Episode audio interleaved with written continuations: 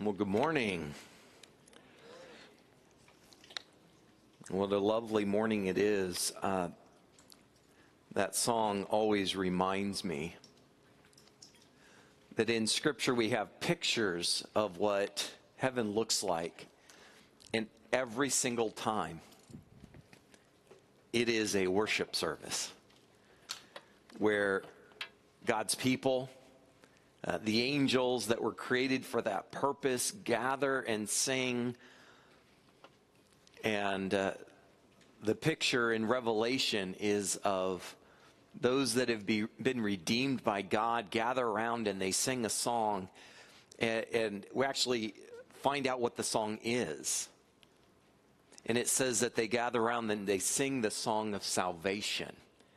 And that, that that's what heaven looks like. It is us celebrating God because of what he has done and who he is. Uh, so thank you for that time of worship. And, and as nice as uh, this team sounded, you guys sounded even better.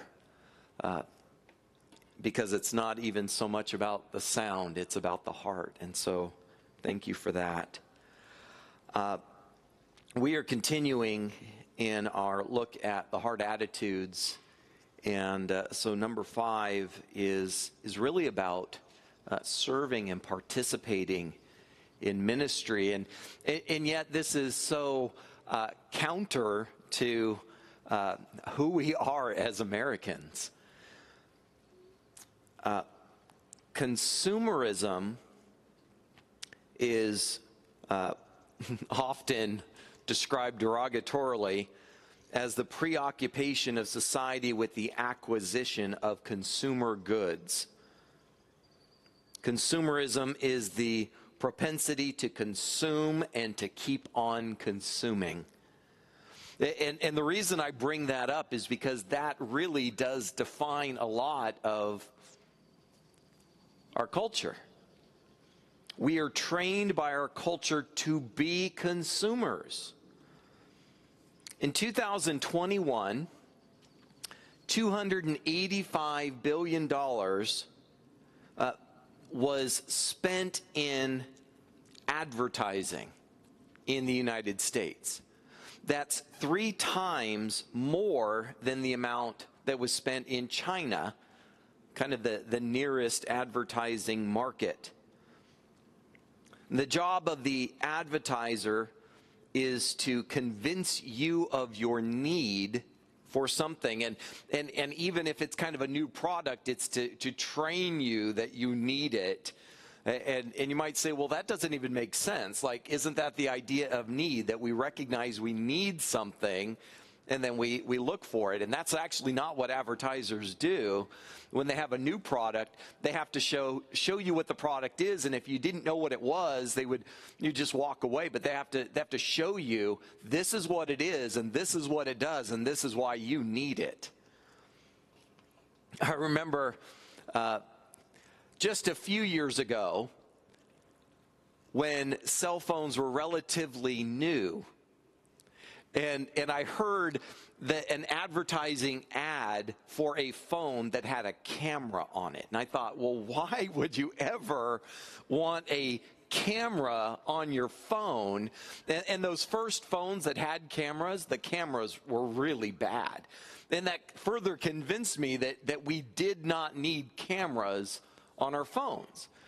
And, and I can't tell you how often walking across a university campus, I see people uh, on their phones, not as phones, but are taking pictures of themselves and others and everything. Everybody with an iPhone thinks they're a photographer.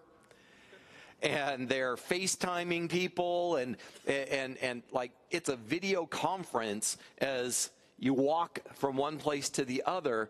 And I couldn't imagine not having a camera on my phone. Because when I go to the grocery store and I pick something up for my wife, the first thing I do is to look and go, I wonder which one she wants. And I get her on the phone and I show her what it is, and she tells me which one that I need to get. See, could you imagine life if you didn't have that, but, but we had to be convinced and shown what we could do with it. We don't work as being consumers all week long and then turn it off on Sunday.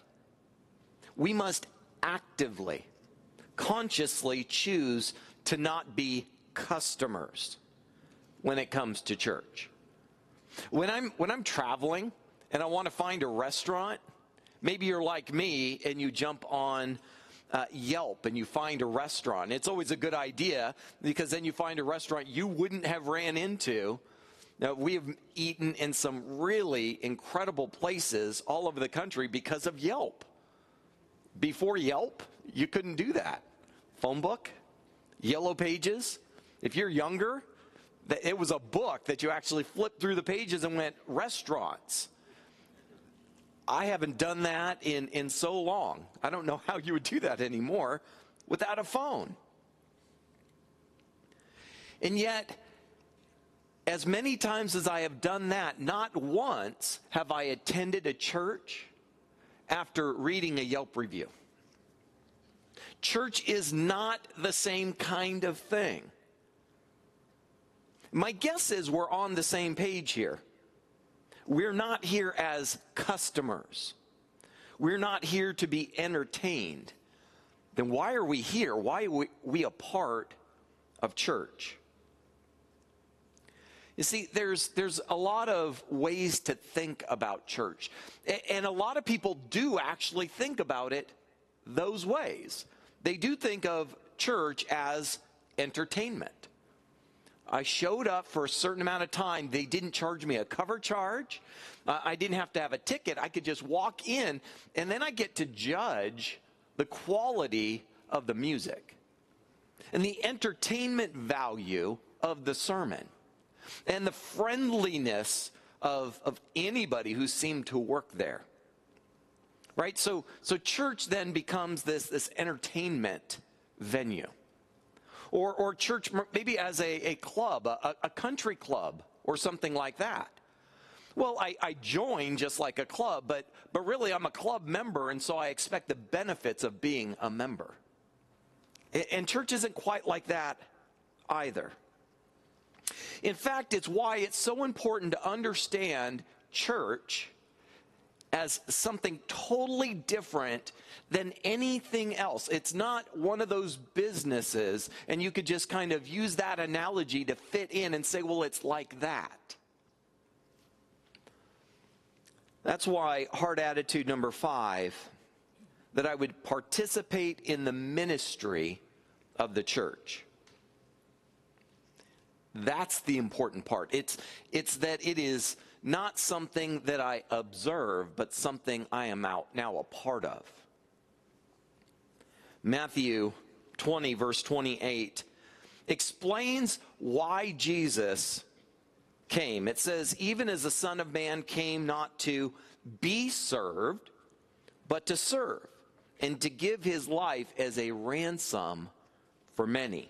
From right there from the very beginning, we see this picture of why Jesus is around. See, he's called King Jesus at times, but he didn't come then to be served as a king might be. The, the picture of Jesus is one of a servant even though we, we don't sing that song often. We sing about our Savior and Lord, He who is worthy to be praised. But He said it Himself the Son of Man came to serve. And so we're to follow the example of Jesus and to serve His church. If you want a, an example to follow, that's a good one. Follow Jesus. Jesus set the example of service. We even have an incredible picture in the Gospels that Jesus gathered his disciples together and he washed their feet. And I know churches that do that. Maybe that's something you've participated in. And it was it was symbolic. Because as maybe as grossed out as other people's feet might seem to you, They are not as gross as people that walk everywhere wearing sandals and unpaved and, and roads. Eh, that's gross. Because the animals that went before them did what animals do. And, and Jesus said, Let me get, make this incredibly clear. The Son of Man came to serve, He washed their feet. It bothered some of the disciples. Lord, you're not going to wash my feet.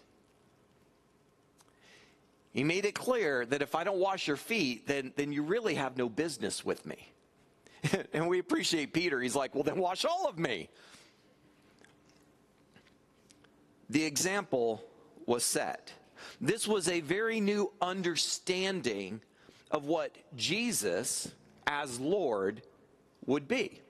They thought of Jesus as, as Lord and King who would come in and they would be their his right hand men. We'll be there with you, Lord. We're going to conquer this, this enemy that is, that is opposed to our way of life. And he says, No, no, no. That's not what's going on here. The Son of Man came to serve and to give his life as a ransom for many. Okay, you're saying that now, but that's not what we really think. Jesus says, just watch. And that's what he did. So, the standard by which to be great in the kingdom of God was very different than what people were used to. In, in Mark 9, verse 35, he sat down the 12, right? He brought, he brought the, the believers together, the disciples, and he brought in the 12 and he sat down with them and he said, If anyone would be first, he must be last of all and a servant of all. Now you could picture them scratching their heads, going, I don't understand how that works. Do you, do you really mean that, that if we want to serve you and, and be considered great to you, that, that our job then is to be last? How does that work? The standard for greatness in the kingdom of God is not the same as that of the world. In the culture, greatness is measured by power or prestige Yet in the kingdom of God, it's not measured in finances or education. Greatness isn't measured by the quality of your car, the size of your house, or the level of your IQ. In the kingdom of God, greatness is measured in service to the kingdom. That's a very different understanding.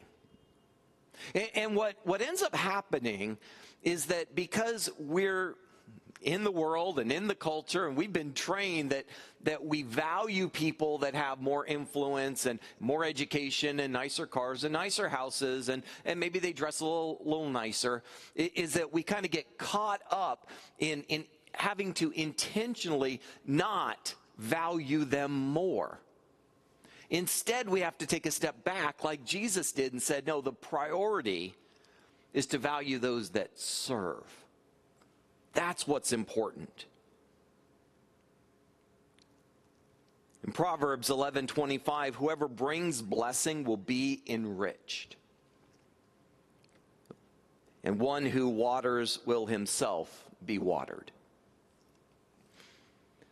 There's a sense that serving is the reward. Not I serve to get something, it's that wait a minute, I get to serve the church. And that by serving, I'm rewarded by getting to do it.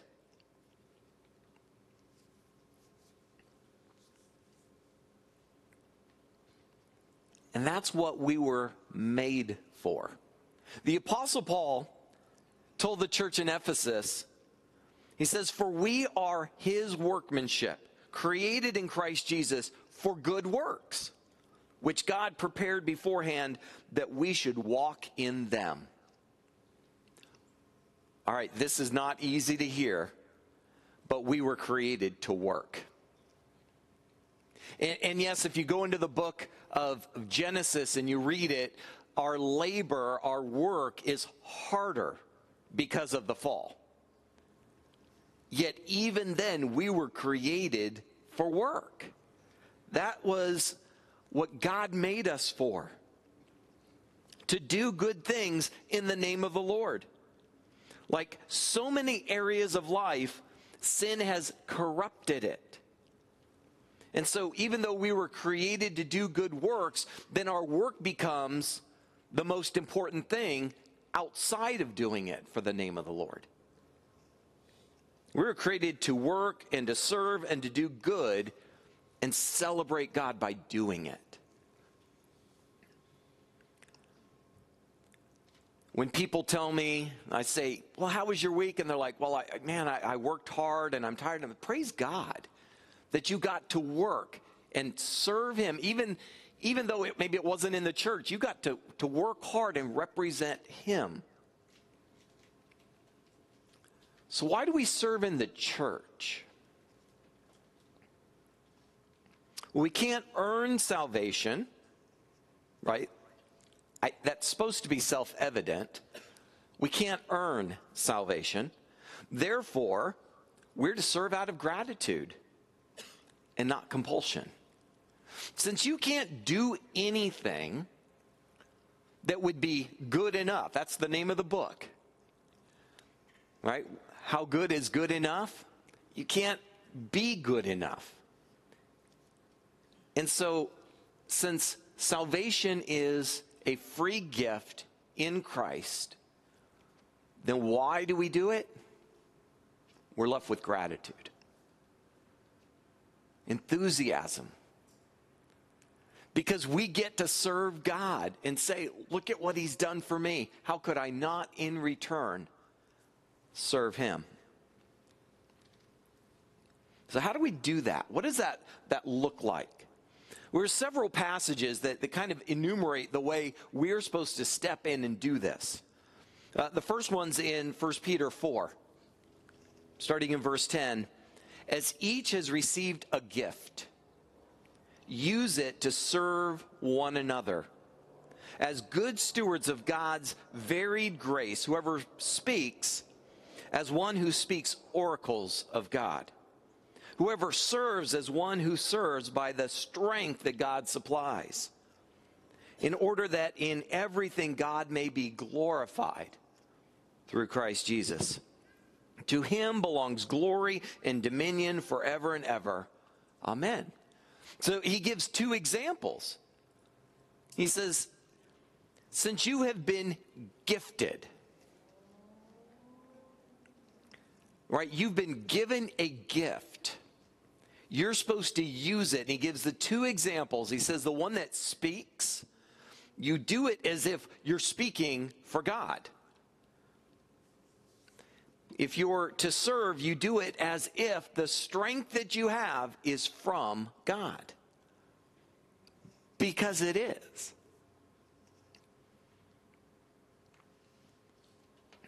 And so I was thinking about it this way this week there's a, a, a saying, I, I, think it's one of those uh, uh, 1970s, 1980s sitcom kind of statements that you, you can accomplish anything that you believe in. If you believe it enough, you can do it. Is that true? No. Yet it, it appears in so many areas in our culture that, that that's what you're if you're a parent you're supposed to teach your kids that. Just just do it. If you believe it you can do it.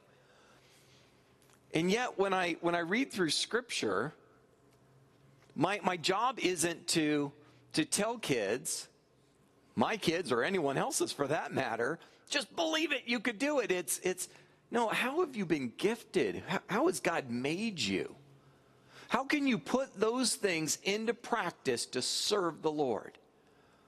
Instead of unrealistic expectations.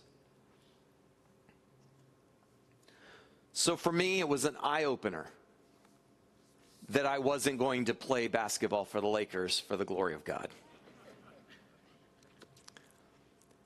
It took a little bit of time to realize it. It, it was me looking up at my friends that, that, that didn't help.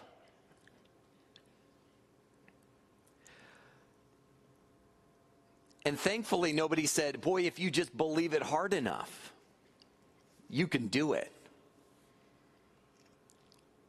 No, instead, what I did is I looked around at myself and said, How did God make me? Who did He make me? What kind of gifting did I have? And, and, and I'll tell you, I can still make three pointers, but not enough. And I was much better at, at doing other things. Maybe like some of you, I could do mathematical calculations really well. And I could use that for God's glory. See, whatever gifting you have, how can you do it to serve God?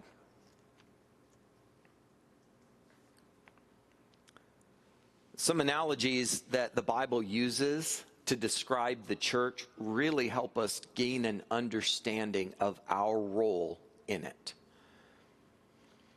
Uh, the Bible describes the church as the bride of Christ. That's helpful. That, it's a marriage in which each party has a part to play. The church is the family of God. In the family, every person has a job to do, at least if the family is going to function well. The church is God's house, or the church is the temple of God, built on living stones, where Christ is the foundation, the cornerstone, the Holy Spirit indwelling it. You say, well, how does that fit in? Every part in the family, every person, every, every component of the structure has a job to do. Regardless of your analogy, your job is to get in and use the gifting you have, the specific, unique gifting that God has given you to put into uh, into place and function for the well being of the church. We're to use the gifts God has given us to serve one another. And so you have to use that uniqueness that is you. What ends up happening is that God brings together believers that fit together to function. And everyone working as they're supposed to for a common purpose. Paul writing about this, this analogy, this one's a little different. This is the church as the body, with Christ as the head. For the body does not consist of one member, but of many.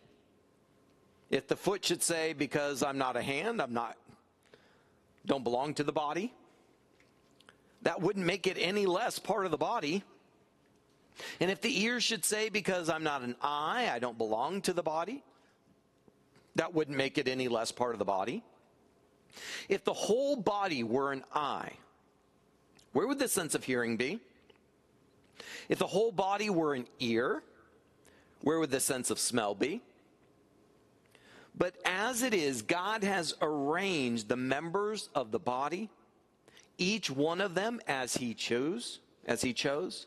If all of you were a single member, where would the body be? As it is, there are many parts, yet one body. And so you could you could picture Paul as he's reciting this, and, and people are reading it almost sarcastically. Right? If the eye says, Well, I'm not a part of the body, Whoa, can't even see. And, and, and I have joked often, I, I, don't know that I'm even as much as a foot, maybe a, a little toe.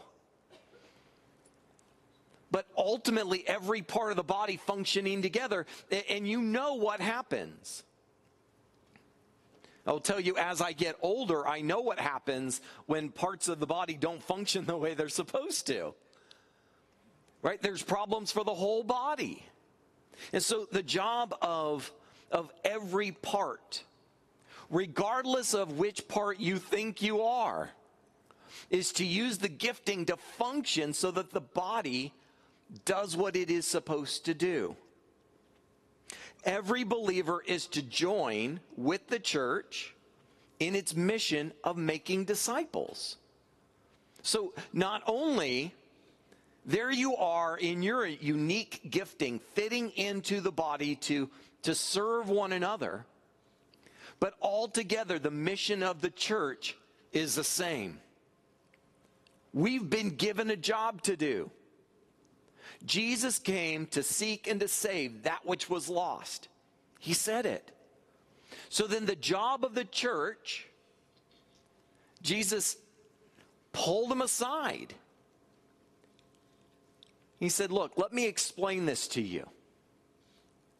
And so, the last mission that he gave the church, recorded in Matthew 28 19 and 20, Jesus said, to the church, right, to the disciples gathered, and thereby every believer afterward, and the church itself. This is it. This is our job. These are our marching orders. He said, Go therefore and make disciples of all nations, baptizing them in the name of the Father and of the Son and of the Holy Spirit, teaching them to observe all I have commanded you. And behold, I am with you always to the end of the age. So the mission is clear. This is called the Great Commission. That we do it together. And that this is why you have the gifting you have. Right? This is why God made you the way you're made. This is why the experience of life that you have had has occurred that you are uniquely equipped to be you, to fit into the body, to accomplish this mission. That we might go into all the world and make disciples.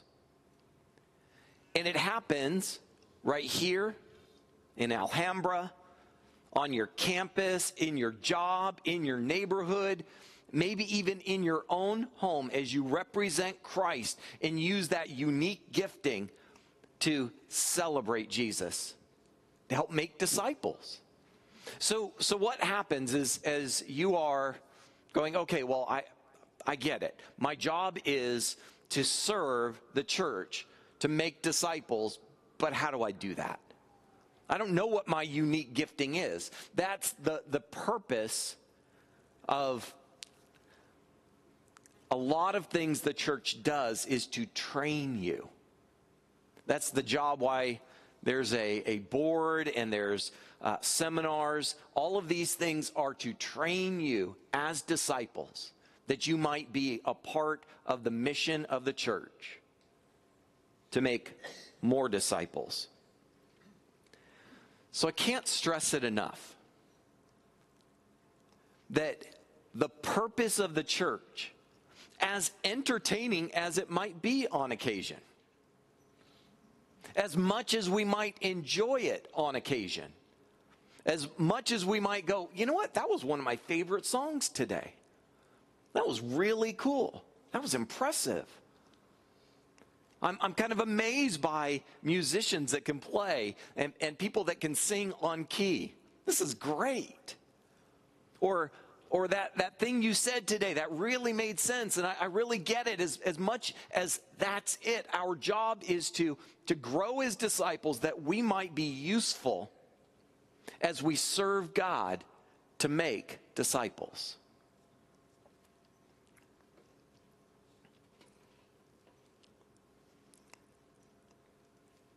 And if maybe today you're like, you know what? I get it that's where I'm at. I'm ready to take that step. But but some of you, maybe that you're okay, I'm not quite sure that I'm there yet. Maybe today is the day that you say, you know what, I need to decide to follow Christ for the first time. Or today, you know what, I've, I've been a Christian, but, but I've kind of gotten off track. Then today is the day to say, yes, Lord, help me get back on track. And if that's the case, then I want to pray for you. Uh, if if you're kind of new to this, then let's just be clear we're all in the same boat. Scripture's clear all have sinned and fall short of the glory of God. That means we're in need of grace. And it was because of that and God's love for us, Scripture says He sent His Son, Jesus, to die on the cross. That even though the wages of sin is death, the free gift of God is eternal life in Christ Jesus. That in Christ we can believe, repent of our sins, and be saved. That's His promise. In fact, not only that, He promises that, that He will remember our sins no more. That's good news. And so, if that's where you're at today, uh, I want to pray for you. So, we're going to pray in a minute. We're going to pray for that. And then the other thing is, I've got a couple of next steps. So, first of all, if, if you need to make a decision to follow Christ, then today's the day. If you need to make a decision to repent uh, where you've gotten off track and get back on track, then today's the day. And then listed there uh, that I would take the next step to serve others in the church. That, that might mean uh, talking to uh, one of those team leads and saying, How can I help you? How can I help set up chairs? Uh, how can I help serve? And then the next step today is to actively look for opportunities to share my faith. So, what ends up happening is that when you trust Jesus with your eternity to forgive you of your sins, that, that you, you are saved, then he desires to work in you to reach others with the good news of what Jesus has done. So you look for opportunities. How can I share what I've learned about God with others? And, and the incredible thing that happens is that when you ask God for opportunities to share your faith, you know what He does? He gives you opportunities to share your faith. And so I would encourage you to be looking for those opportunities to serve uh, here in the church and then every aspect of your life that you would represent Christ by sharing the good news. Let me pray. Heavenly Father, we are. Uh, we are blessed. Not because we have earned anything by our work or our effort, but because of your love for us, we can be saved. Father, we thank you for the gift of Jesus Christ who died on the cross to pay for our sins. And Father, for each one here, if there's some today that need to make that decision for the first time or to recognize that they've gotten off, off track, then today they would make that decision to trust you again, to follow you. Father, as we look for opportunities to serve, that we would take it seriously, that the job of every believer is to serve, to serve your church, to sh- serve one another,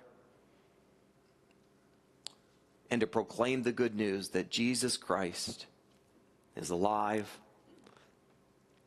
that he's not only the Son of God, but He's our Savior and Lord. We thank you for your love and your grace. In Jesus' name we pray. Amen.